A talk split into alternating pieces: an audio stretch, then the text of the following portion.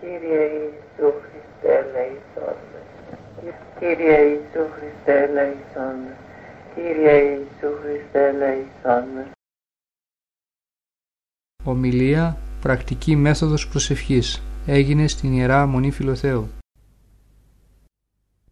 Και άλλοτε, έτσι και σήμερα, θα σας πω ορισμένα πράγματα από την ζωή του μακαριστού γεροντός μου κυρίως για την πρακτική μέθοδο της προσευχής κατά τον τρόπο που την, που την βίωσε ο γέροντας και και καθώς μας την δίδαξε.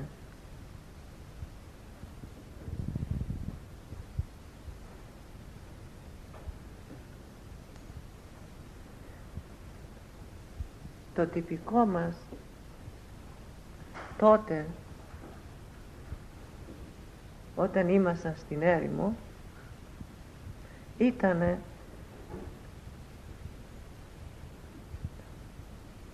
ότι το βασίλεμα του ηλίου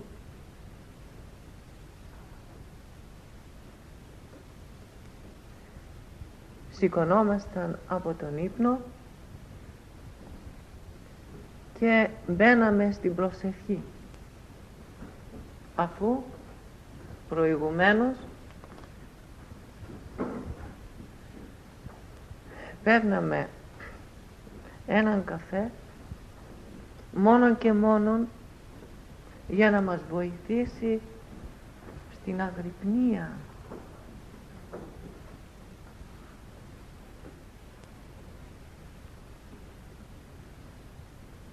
Και μετά από τον καφέ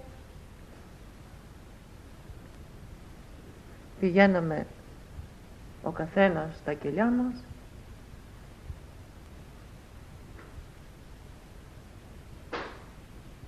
και εκεί κατά τον τρόπο και την μέθοδο του γέροντος μπαίναμε στην προσευχή και στην αγρυπνία.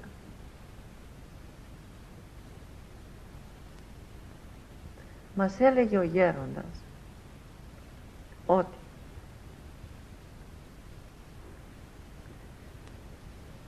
αφού ε, σηκωθείς από, την, από τον ύπνο ο νους, του, ο νους είναι ξεκούραστος καθαρός.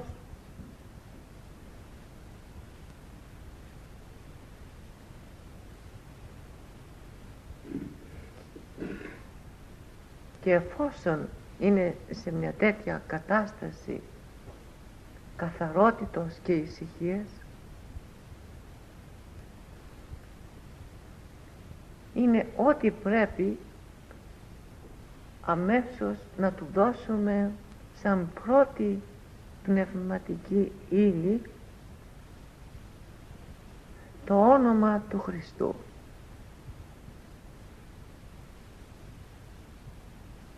Κάθισε στο σκαμνάκι σου και πριν ξεκινήσεις να πεις την προσευχή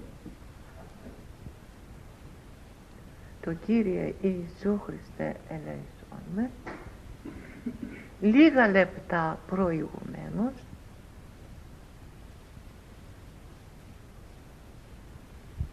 Σκέψου συλλογήσου τον θάνατο ότι είναι η τελευταία σου νύχτα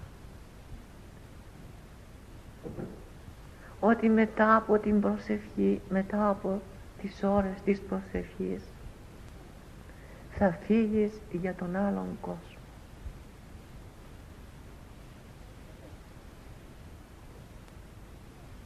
Ότι στην ώρα εκείνη της εξόδου θα έλθουν και οι άγγελοι και οι δαίμονες.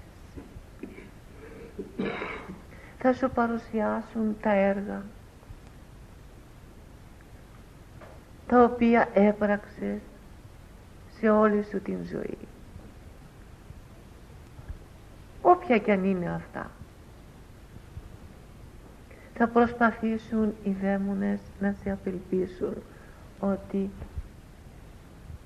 σύμφωνα με τα έργα σου αυτά και εκείνα τα οποία θα λένε ότι δεν είναι καθόλου καλά δεν υπάρχει για σένα σωτηρία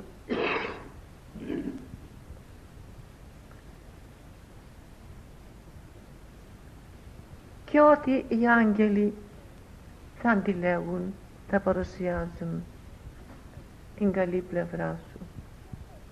Τα έργα εκείνα που ήτανε κατά Θεόν έτσι εργασμένα και θα γίνεται εκεί ένα δικαστήριο πρόχειρο. Ένα πρωτοδικείο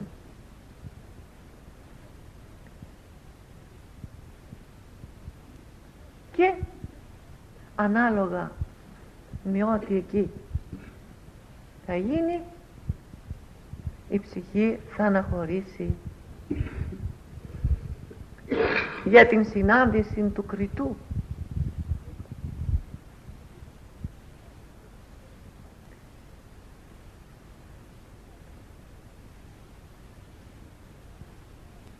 και πριν φτάσει η ψυχή να γονατίσει ενώπιον του φοβερού κριτού θα περάσει από τα εναέρια τελώνια τα λεγόμενα δηλαδή από τους διαφόρους σταθμούς που έχουν σταθμεύσει διάφορα στήθη δαιμόνων και το κάθε ένα τελώνιο έχει να διεκδικήσει και ορισμένα αμαρτήματα. Και η ψυχή θα τα περάσει αυτά τα τελώνια. Και εάν μεν τα περάσει θα φτάσει μέχρι τον κριτή. Εάν όχι τότε από εκεί που θα σταματήσει από εκεί που θα φοραθεί ως ένοχη και υπεύθυνη από εκεί και πέρα την κατεβάζουν κατά την πατερική άποψη κάτω στην κόλαση. Μία περίπτωσης αυτή με λίγα λόγια μας έλεγε θα σκέπτεσαι πριν ξεκινήσεις να πεις την ευχή καρδιακός. Υπάρχει και άλλη βέβαια θεωρία γύρω από τα μαρτήματα, γύρω από τη Δευτέρα Παρουσία και διάφορες άλλες έτσι ωφέλιμες μελέτες πρόχειρα πριν ξεκινήσεις την προσευχή.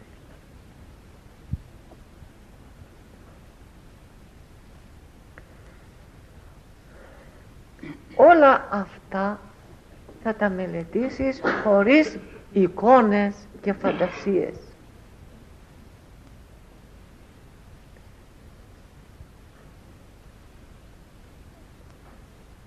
Αυτή η πρόχειρη μελέτη θα δημιουργήσει ένα πέμπτος στην ψυχή, μία κατάνοιξη. Θα την προπαρασκευάσει κατά τέτοιον τρόπο ώστε να αρχίσει την προσευχή χωρίς μετεωρισμό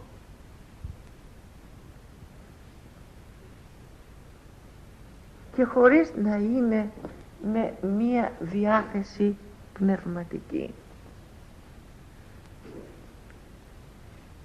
Και αφού έρθει η ψυχή σε πένθυμη και κατενυχτική κατάσταση τότε στρέφει το νου του προς το μέρος της καρδιάς. Αλλά για περισσότερη ευκολία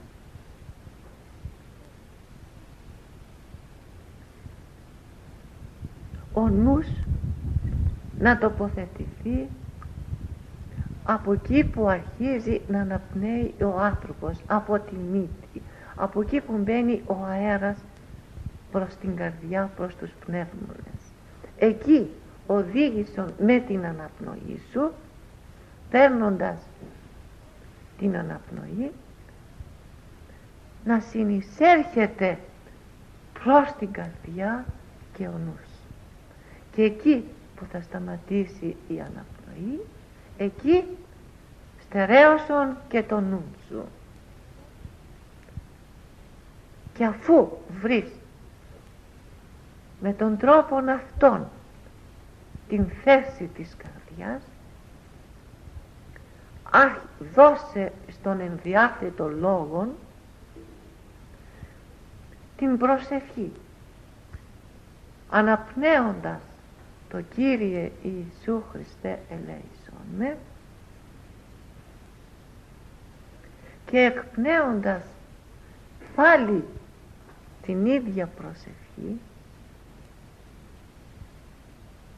ο νους να στέκεται στον χώρο, στον τόπο της καρδιάς αμετεόριστα χωρίς εικόνες Φερρυπίν χωρίς να φανταζόμεθα τον Χριστόν ή την Παναγία μας κλπ.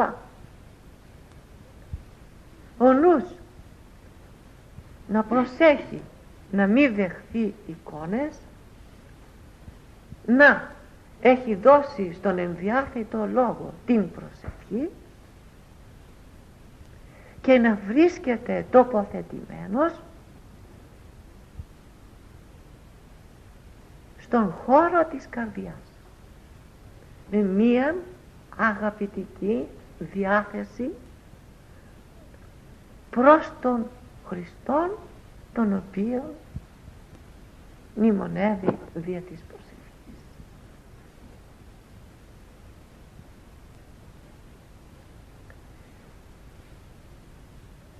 Αυτή η μέθοδος είναι πρακτική. Από την πράξη στη θεωρία αναβαίνει ο προσευχόμενος κατά μόνας άνθρωπος. Επομένως, εδώ από την πρακτική αυτή μέθοδο αναγόμεθα προχωρούμε φτάνουμε εγγίζουμε τον Θεό δια της θεωρίας. Εάν ο νους δεν καθαριστεί δια της προσευχής με την μέθοδο αυτή δεν αποκτά την δυνατότητα να πλησιάσει, να εγγύσει, να νιώσει τον Χριστόν δια της θεωρίας.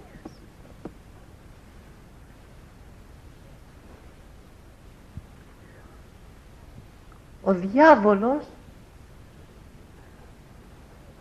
μισεί κατά τρόπον απέσιο κατά τρόπον έτσι μαγιακόν να μην αφήσει τον άνθρωπο να προσευχηθεί κατά τον τρόπον αυτόν που μας δίδαξαν οι πατέρες. Λαμβάνει και αυτός όλα τα μέσα. Προετοιμάζεται με κάθε τρόπο να αντιμετωπίσει να αντιμετωπίσει αυτό το πνευματικό οχυρό που κατασκευάζει ο στρατιώτης του Χριστού για να τον βάλει. Επομένως πρέπει αυτός ο στρατιώτης του Χριστού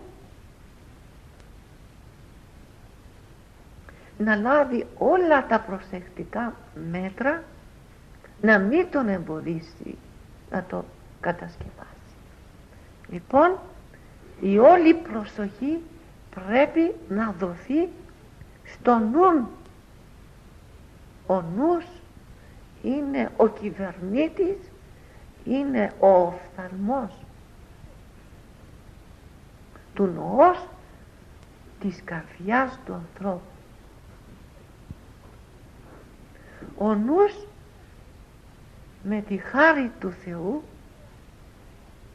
και με την ανθρώπινη προσπάθεια να καταστεί πολύ προσεκτικός ώστε η μέθοδος να γίνει με όλους τους πατερικούς κανόνες για να πετύχει το αποτέλεσμα.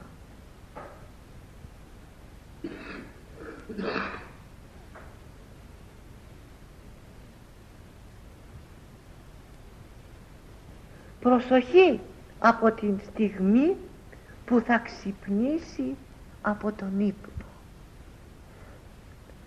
Επειδή είπαμε ότι ο διάβολος παρακολουθεί και γνωρίζει καλά τον σκοπό ότι θα σηκωθώ για την προσευχή. Και αυτός είναι προηγουμένως ετοιμασμένος και σηκωμένος έτσι να πούμε. Και ε, μόλις ε, σηκωθώ αυτός θα μου βάλει λογισμούς. Θα μου φέρει εικόνες από τα διάφορα πράγματα της ζωής ώστε να μου δώσει την πρώτη δόση να πάρει ο νους να αρχίσει ο νους να θολώνεται να εικονίζεται ώστε να μην έρθει έτσι πέρα για πέρα καθαρός να καθίσει για να ξεκινήσει αυτή την πρακτική μέθοδο της προσευχής. Γι' αυτό χρειάζεται μόλις ανοίξουν τα μάτια μας από την ώρα που θα ξυπνήσουμε αμέσως το Κύριε Ιησού Χριστέ ενεργησόν με με το στόμα. Πολύ σιγανά ώστε να προκαταλάβουμε τον διάβολο να μην μας βάλει αυτός την δική του προσευχή η οποία είναι η όλη κακία του. Και αφού αρχίσουμε σιγά σιγά και απαλά Κύριε Ιησού Χριστέ αμέσως πηγαίνουμε νύπτουμε το πρόσωπο δροσίζεται, ξεκουράζεται ο νους ξυπνάει. Βάζουμε κάτι στο στόμα για ενίσχυση λίγο νεράκι και λοιπά κάτι άλλο και αμέσως προσεκτικά να πούμε το τρισάγιο το σύμβουλο της πίστεως την δόξα της Ορθοδοξίας και πριν κάνουμε τίποτε άλλο αμέσως κάθισμα στο σκαμνάκι, στο κρεβάτι, εκεί ξεκούρασε αμέσως η μελέτη του νόους.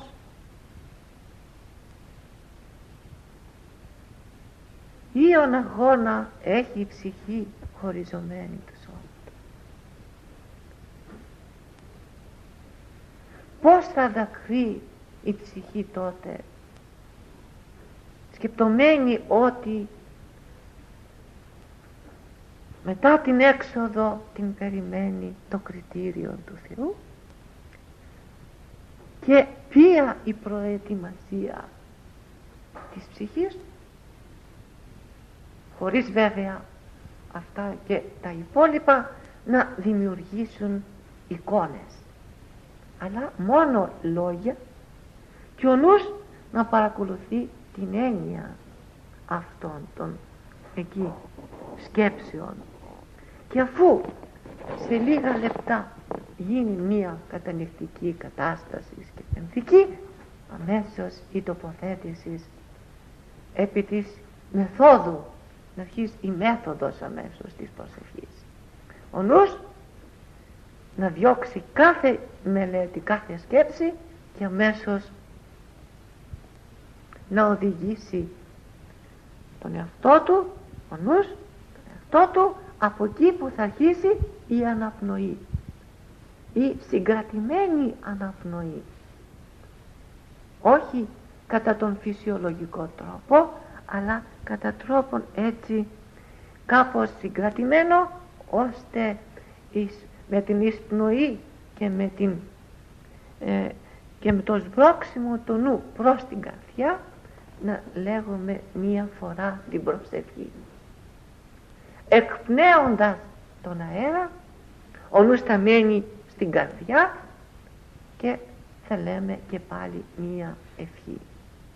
Εισπνέοντας και εκπνέοντας το όνομα του Χριστού ο νους θα στέκει προσεκτικότατος να κρατάει τον εαυτό του στην καρδιά με τα μάτια ανοιχτά μην τυχόν εικονιστεί καμία εικόνα.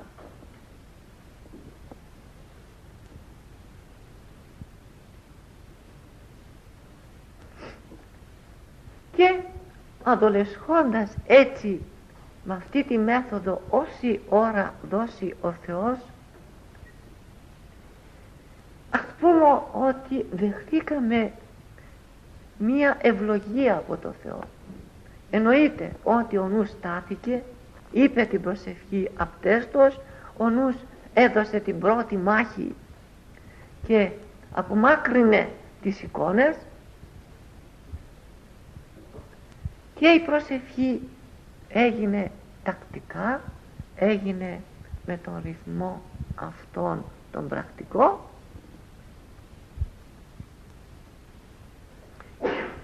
και ο νους απέκτησε την καθαρότητα. Δηλαδή ένιωσε ειρήνη μέσα του γαλήνη ηρεμία ελάφρωση και στη συνέχεια νιώθει να κάτι να τον έλκει προς τα πάνω. Πού; Στη συνάντηση του Θεού.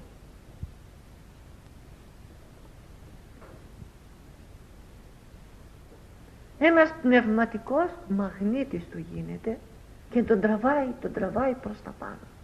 Πού; Στη συνάντηση του Θεού. Στην ιδιαίτερη επαφή μαζί Του.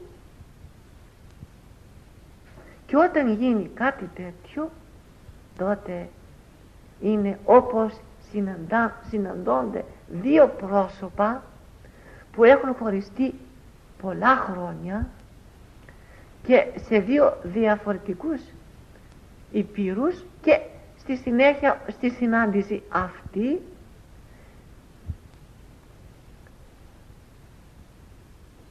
από την αγάπη που έχουν καταλήγουν με τη συνάντηση σε μια εκδήλωση έτσι σε δάκρυα πολλά που φανερώνουν την αγάπη και το νιώσιμο της καρδιάς. Έτσι ακριβώς και όταν η ψυχή ο νους σε αυτή τη συνάντηση του Θεού η απάντηση αυτής της συναπαντήσεως και της ενώσεως είναι, είναι, είναι τα δάκρυα που τρέχουν και τότε δεν μπορεί ο νους να εκφράσει ε, με λόγια ε, το τι νιώθει εκείνη τη στιγμή η καρδιά αυτού του ανθρώπου. Και αυτή η πρώτη επαφή με τον Θεό είναι καρπός αυτής της μεθόδου αυτού του τρόπου της προσευχής αλλά θα γυρίσουμε λίγο πιο πίσω για να δούμε η μέθοδος ε, τι την βοηθούν αυτή την μέθοδο και στη συνέχεια την συνάντηση την ιδιαίτερη αυτή με τον Θεό. Η, η προσευχή, η μέθοδος έχει ανάγκη περιεκτικής βοηθείας. Δηλαδή ο άνθρωπος πρέπει να έχει μια γενική προσοχή στην όλη του πνευματική ζωή.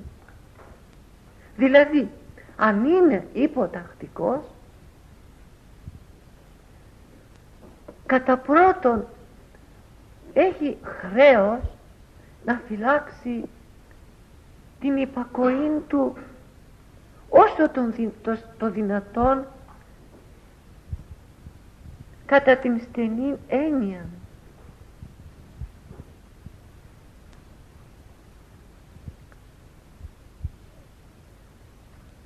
Δηλαδή να προσέχει σε όλα του, δηλαδή να εφαρμόζει τα όσα διδάσκεται από τον γεροντά του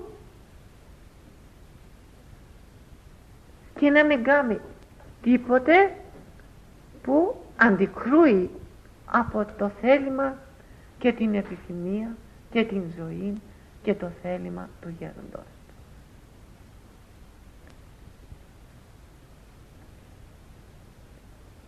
Η όλη διδασκαλία του πνευματικού γέροντος δεν είναι τίποτε άλλο παρά μια πρακτική διδασκαλία, μια ερμηνεία μία απλοποίηση των εντολών του Χριστού. Γι' αυτό λένε οι πατέρες ότι ο προσέχων υποτακτικός εντολάς πνευματικού γέροντος εφαρμόζει τα εντολάς του Χριστού. Και στη συνέχεια ο υποτακτικός αυτός να έχει την πνευματική βία καθόλου.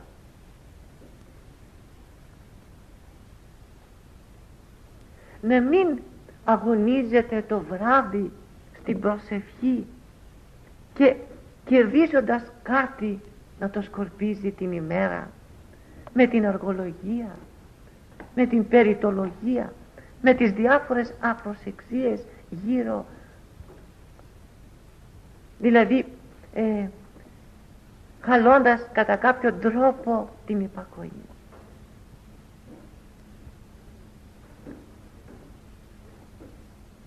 Είναι σαν να αρμέγει κανείς μία αγελάδα και αφού μαζέψει το γάλα μέσα στο δοχείο από, την, από απροσεξία αναποδογυρίζει το δοχείο και το χύνει και επομένως δεν κέρδισε απολύτως τίποτε με το άρμεγμα. Όταν εγώ προσπαθώ και θέλω να αγωνιστώ να βρω την προσευχή. Για να γίνω πνευματικός ένας ευτυχής και πετυχημένος μοναχός. Και από την άλλη πλευρά να απροσεκτώ την ημέρα καθήμενος και κάνοντας αργολογία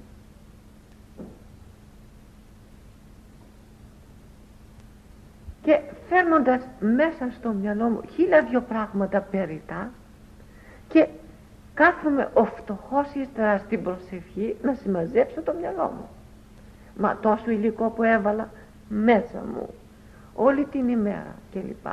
Τι προσευχή να βρω εγώ τη νύχτα. Έχει πολλά δικαιώματα ο διάβολος εκείνη την ώρα και φέρνει τις εικόνες εκεί έντονα και η ψυχή υπάρχουν, ε, ήταν ε, αδύνατη υπάρχουσα από την προηγούμενη ήττα που έχει πάρει. Την ημέρα δεν μπορεί να αντιπεξέλθει με την δυσκολία εκεί του διαβόλου και έτσι μένει ακαρποφόρητος η προσευχή και μετά η ψυχή νιώθει μία έτσι ξηρασία και ένα άδειασμα μέσα. της και λέει μα γιατί να μου συμβαίνει; Μα γιατί να με βρίσκω προσευχή μα άνθρωπε εφόσον εκεί προσκρούεις παρακρούεις είναι πετυχημένα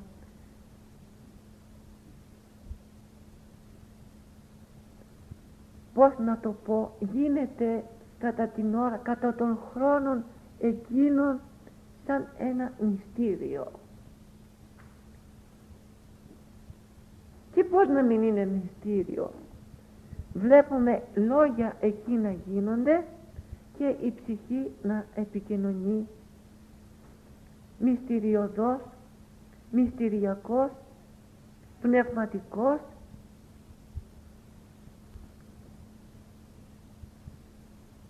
Κατά κάποιο τρόπο θεϊκός με τον Θεό.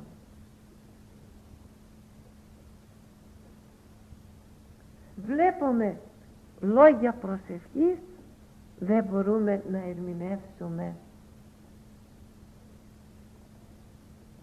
το τι αισθάνεται η καρδιά του, προσε... του... του πνευματικός πετυχημένου στην προσευχή ανθρώπου.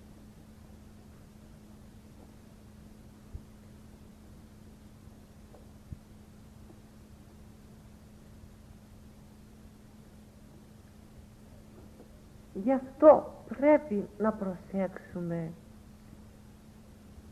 την προετοιμασία, την περιεκτική βοήθεια που πρέπει να δώσουμε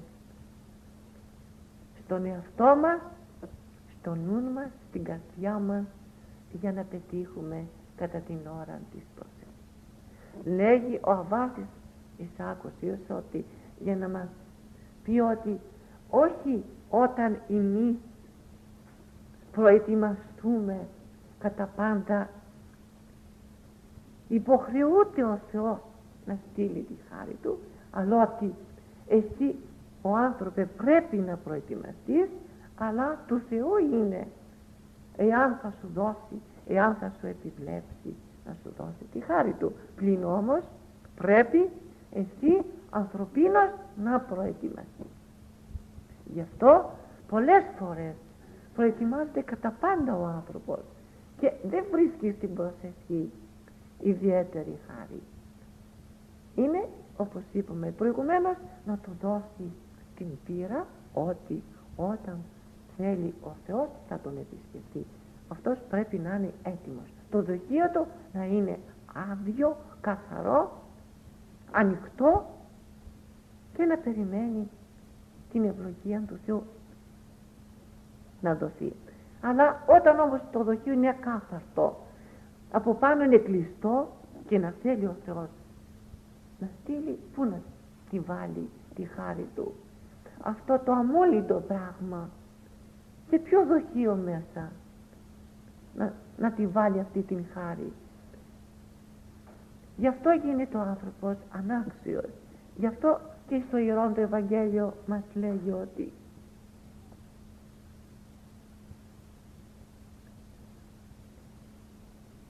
πρέπει να καθαρίσουμε το εσωτερικό έτσι του ποτηρίου για να γίνει και το εξωτερικό καθαρό. Δηλαδή αν πάρουμε είναι καθαρό το δοχείο θα δεχτούμε τη χάρη του Θεού αλλά στην άμα και εξωτερικός δηλαδή με τα μέλη του σώματος θα φανεί η χάρη του Θεού η καθαρότητα της ψυχής θα εκδηλωθεί. Από τα μέλη θα φαίνεται όπως φαίνονται οι πνευματικοί άνθρωποι ότι έχουν χάρη στο πρόσωπο και στο όλο το είναι τους ότι αυτοί έχουν κάποια χάρη. Ε, αυτή η χάρη είναι μια απόδειξη απτή και φανερή ότι αυτός ο άνθρωπος είναι πνευματικός και όταν εννοούμε πνευματικός εννοούμε έναν άνθρωπο πετυχημένο στην προσευχή στη χάρη του Θεού.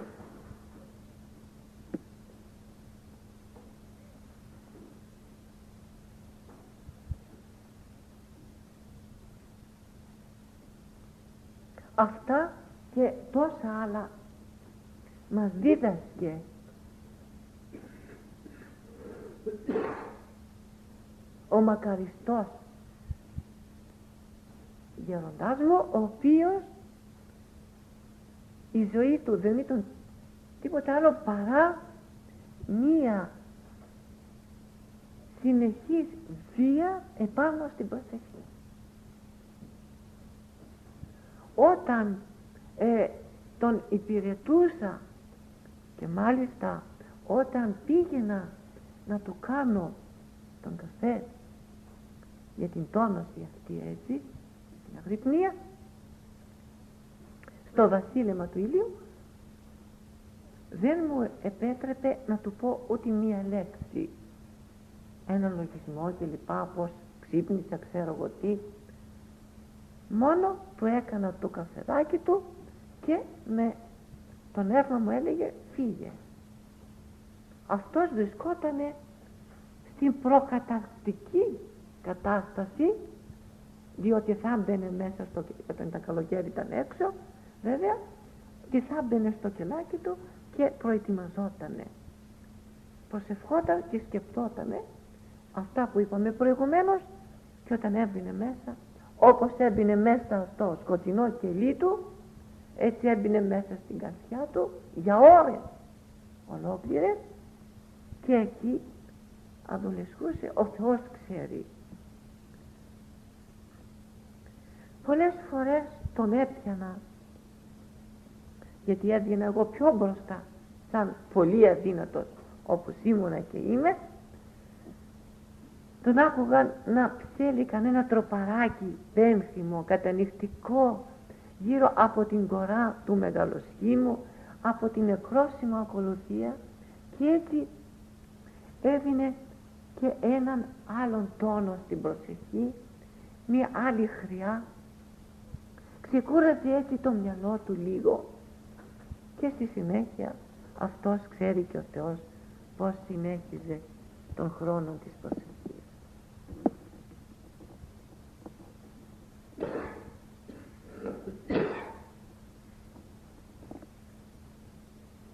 Πολλές φορές έμπαινε από το βασίλεμα του βασιλείου μέχρι και πέρα από τα μεσάνυχτα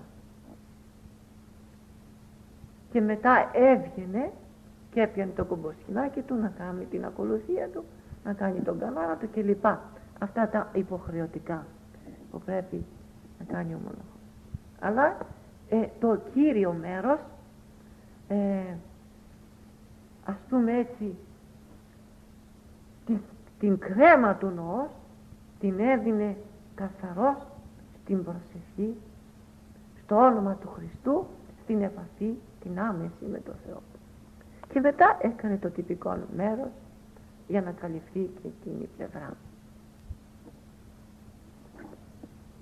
Λοιπόν η όλη αυτή η έμπρακτος διδασκαλία του γέροντος πρέπει να μας γίνει και σε μας ένας φωτεινός οδηγός προς την προσευχή. Γι' αυτό πρέπει να αγωνιστούμε στην περιεκτική βοήθεια πρωτίστως. Διότι εάν σφάλουμε εδώ δεν θα πετύχουμε την προσευχή. Γι' αυτό δεν πρέπει την ημέρα να ξεφεύγουμε σε περιτά πράγματα. Κάνουμε το διακόνημά μας. Προσεκτικά να το κάνουμε. Θα λέμε την προσευχή. Μας δίδασκε ο γέροντας και πάλι ότι επειδή την ημέρα με το διακόνημα γίνεται περισπασμός γι' αυτό βοηθεί περισσότερο προφορικά η προσευχή για τον αρχάριο άνθρωπο να λέει την προσευχή προφορικά εκεί που κάνει την εργασία του, τη δουλίτσα του. Βέβαια δεν θα κερδίσει όπως κερδίζει κατά την ώρα της ησυχίας και της προσευχής ας πούμε 80-100% αλλά μπορεί να κερδίσει 50-30% στο διακόνημα λέγοντας την προσευχή αλλά επειδή έχει σαν σκοπό η προσευχή η προφορική την ημέρα να βοηθήσει τη νύχτα στην, κυρί, την κυρίως προσευχή άρα έχει μεγίστη σημασία την ημέρα να λέγεται η προσευχή και να έχουμε προσοχή στις πέντε αισθήσεις μας. Κυρίως στην αίσθηση κυρίως στη γλώσσα μας. Να μην λέμε περιτά πράγματα να μην παραβαίνουμε τις εντολές που δεχόμεθα από τον γέροντα. Διότι όταν ο γέροντας μας νουθετεί και μας λέει ότι μην αργολογείς παιδί μου μην πιάνεις συζητήσεις περιττές μην μπαίνεις στο κελί του αδελφού σου εφόσον έχεις την εντολή μου να μην μπεις μέσα και κάνεις αργολογία και εσύ μπαίνεις και κάνεις αργολογία και λες πράγματα περιτά προσβάλλεις την υπακοή παραβαίνεις την εντολή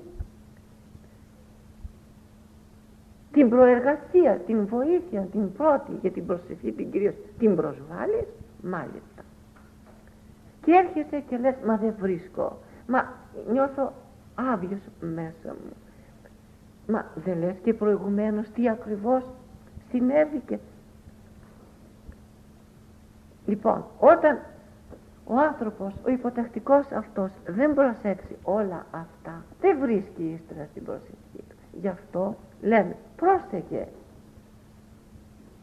το λογισμό σου. Σε προσβάλλουν διάφοροι λογισμοί από τα πάθη ξεκινώντας.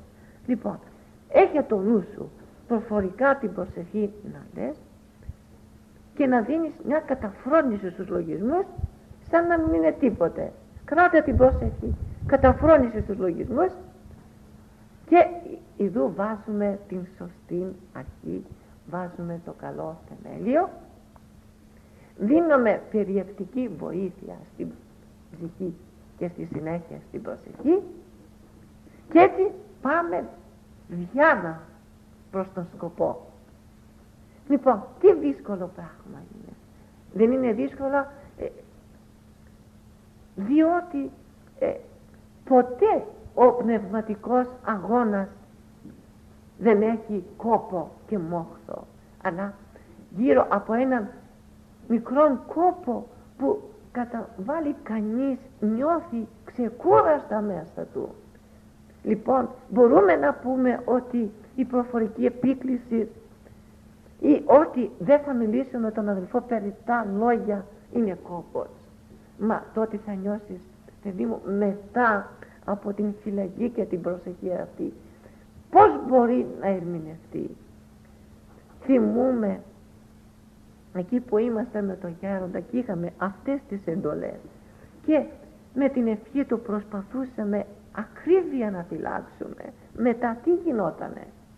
Έβλεπες τον αδελφό τον αδελφό τηρώντας όλα αυτά του γέροντος ε, ακόμα και στην ανάγκη του τη φυσική που πήγαινε πότιζε τον τόπο με δάκρυα πήγαινε να κοιμηθεί και δεν μπορούσε από τα δάκρυα να τον πάρει ο ύπνος.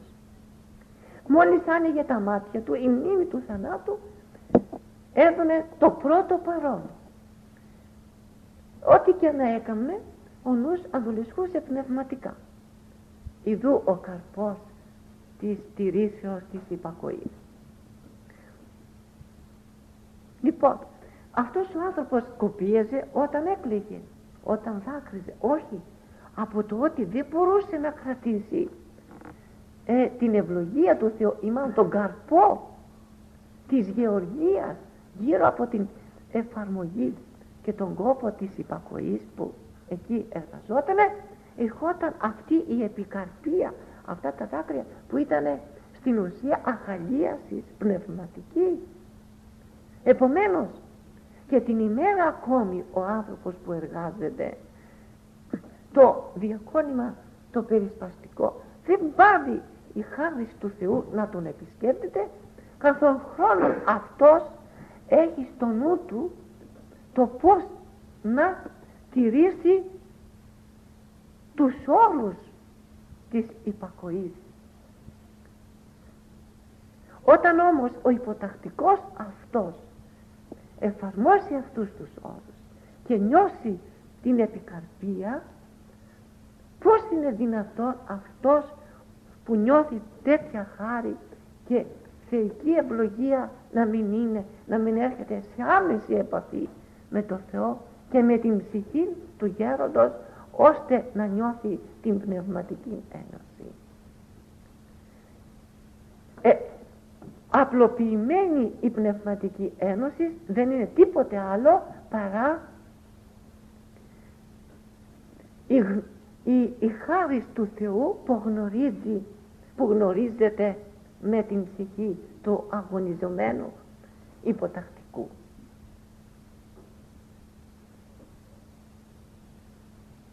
Ο Άγιος Σιμεών, ο νέος θεολόγος, δεν σπούδασε θεολογία σε κανένα πανεπιστήμιο, αλλά την σπούδασε στον μοναχισμό δια της απολύτου υπακοής και πίστεως προς τον πνευματικό του πατέρα. Από εκεί και πέρα δεχόμενος το βραβείο δέχθηκε την, ε, την όλη θεολογία του Αγίου Πνεύματος και δεν βγήκε από πανεπιστήμιο βγήκε από την καρδιά του Αγίου Πνεύματος και γι' αυτό όσα εθεολόγησε έγιναν τελείως αποδεικτά από τους επιστήμονας θεολόγους ότι είναι όντως θεολογία. Παρότι σε, σε πολλές θέσεις δεν, δεν θα μπόρεσαν να μπουν στο νόημα το θεολογικό το οποίο ένιωθε αυτός ο από Θεού θεολόγος διότι μπορεί να εκφράστηκε θεολογικά αλλά το μέγεθος της επιγνώσεως της θεολογίας δεν θα μπόρεσε εκεί να το κατοχωρήσει στο βιβλίο.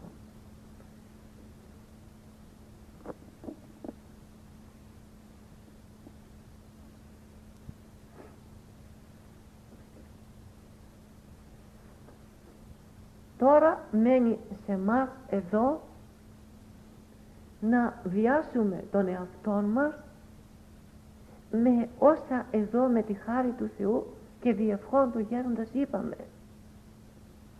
Δεν είναι καθόλου απολύτως δύσκολα. Πάρα πολύ εύκολα. Κανείς όταν μιλάει πολλά και περιτά κουράζεται. Άμα σιωπά, μέσα του γίνεται δουλειά. Ξεκουράζεται πνευματικός γιατί κάτι το πνευματικό θα έχεις σαν μελέτη. Και η μελέτη τι θα βγάλει η πνευματική, την ξεκούραση της ψυχής. Είναι κόπος λοιπόν το να σιωπήσει κανείς ή να φυλάξει υπακοή όταν νιώθει ότι η υπακοή θα τον οδηγήσει σε εκείνα και εκείνα τα μέτρα, τα πνευματικά και ότι εάν ο θάνατος ε, τον έβρει το βράδυ, το πρωί από εκεί και πέρα θα πετύχει τον αιώνιο σκοπό και θα συναρρυθμιστεί με τους αγγέλους μπροστά στο θρόνο του Θεού να αποτελεί και αυτός ένα μέλος εκεί του αγγελικού τάγματος και να ε, συμψάλει με ε, εκείνα τα απόρριτα, εκείνα τα ανε, ανερμήνευτα άσματα που ψέλνουν οι άγγελοι γύρω από τον θρόνο του Θεού αιώνια. Είναι κόπος αυτό το πράγμα. Είναι κάτι που βγάζει τον άνθρωπο έξω από τον εαυτό του και νιώθει, ε, και νιώθει τόσο πνευματικά που ψυχικά καρδια, και, και, και, καρδιακά νιώθει τόση αγάπη που να, να, να παίρνει μέσα στην καρδιά του όλους τους ανθρώπους. Αυτός ο άνθρωπος που αγαπά νιώθει ευτυχία, είναι ευτυχής άνθρωπος. Εκείνος που δεν νιώθει αγάπη υποφέρει μέσα του. Πικραίνεται, φαρμακώνεται, δηλητηριάζεται. Επομένως, ε, δηλαδή όταν έτσι παραστρατούμε από την εφαρμογή της υπακοής που είναι όπως είπαμε ερμηνεία των εντρών του Θεού ε, σφάλουμε, πικρενόμεθα υστερούμεθα δεν προχωρούμε, δεν γινόμεθα πνευματικός ευτυχής άνθρωποι. Επομένως πρέπει να βιαστούμε, να αγωνιστούμε. Και ο αγώνας θα φέρει τον καρπόν αυτών των πνευματικών και ποιος είναι ο σκοπός που ήρθαμε εδώ; Δεν ήρθαμε εδώ να πετύχουμε την αλλαγή του εσωτερικού μας ανθρώπου; Ναι αυτός είναι ο σκοπός λοιπόν. Ε, θα τον βρούμε τον σκοπό θα τον πετύχουμε με, με όσα οι πατέρες μας έχουν αφήσει σαν μία έτσι ζώσα διδασκαλία. Και έχουμε έναν σύγχρονον Άγιον μια σύγχρονον διδασκαλία τον γέροντα τον δικό μας ο οποίος τώρα βρίσκεται επάνω εις τον ουρανό και μας παρακολουθεί εδώ κάτω τι κάνουμε εμείς. Εάν ε, εφαρμόζουμε ε, τη ζωή του και τα λόγια του. Βέβαια δεν μπορούμε να φτάσουμε τη ζωή του ούτε την κατάστασή του. Ωστόσο όμως μπορούμε κατά ένα μέρος κατά ένα ποσοστό να τον ακολουθήσουμε κατά πάντα ο Χριστός χθες και σήμερα ο αυτός και στους αιώνας. Μας λέγει ο Απόστολος Παύλος.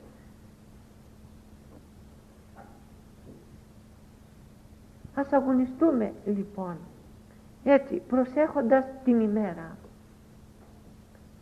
Να λέμε την προσευχή με λίγα λόγια. Να λέμε την προσευχή εκείνος που μπορεί νοερός νοερά. Εκείνος που είναι αχάς ας τη λέει καλύτερα προφορικά.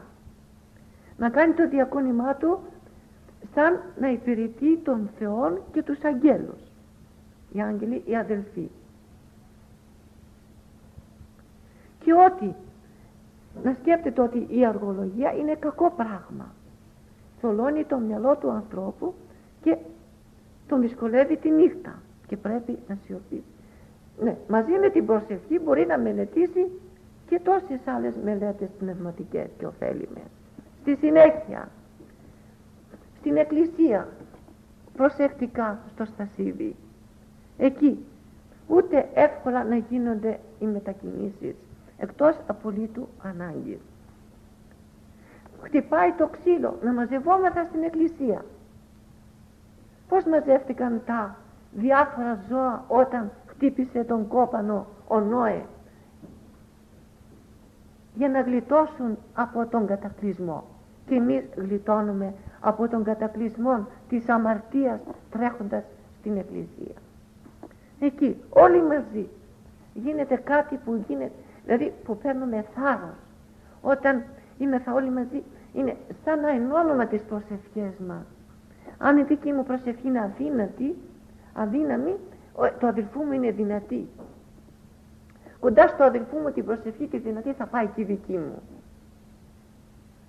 Ο άγγελος που θα έρθει δίπλα του να τον βοηθήσει και εγώ θα βοηθηθώ από την παρουσία του αγγέλου.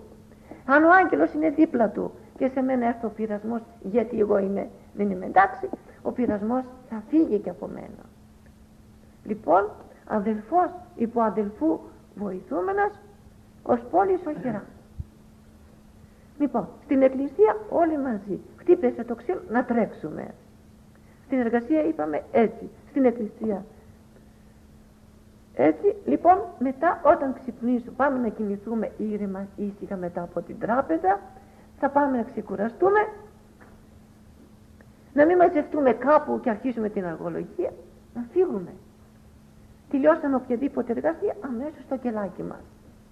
Λοιπόν ήρθε ώρα ξάπλο να ξαπλώσουμε και στη συνέχεια να σηκωθούμε στην ώρα μας που θα γίνει το Αιγυπτήριο να ακολουθήσει μόλις ξυπνήσουμε την προσευχή. Κύριε Ιησού Χριστέ, ελέησόν με. Θα ανοιχτούμε, θα πάρουμε τον καφέ κλπ.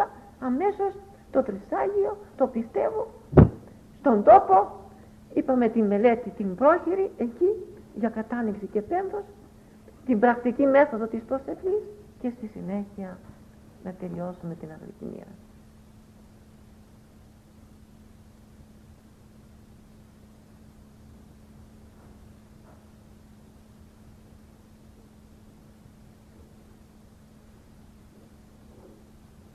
Εμείς λοιπόν θα δώσουμε τον εαυτό μας, την προαίρεσή μας και ο Θεός από πάνω θα μας δώσει και τις ευλογίες Του.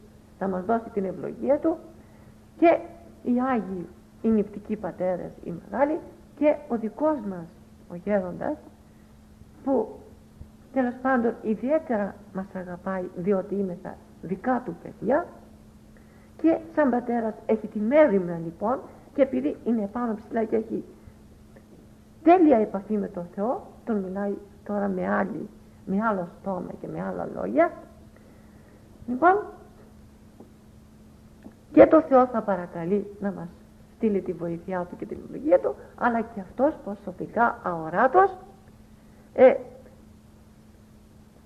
μας παρακολουθεί και θα μας παρακολουθεί και στη συνέχεια για να μπορέσουμε κι εμείς έτσι πνευματικός και μοναστικός να ορθοποδήσουμε και τον εαυτό μας να σώσουμε και τον πλησίο μας να βοηθήσουμε κατά το αδελφικό χρέος.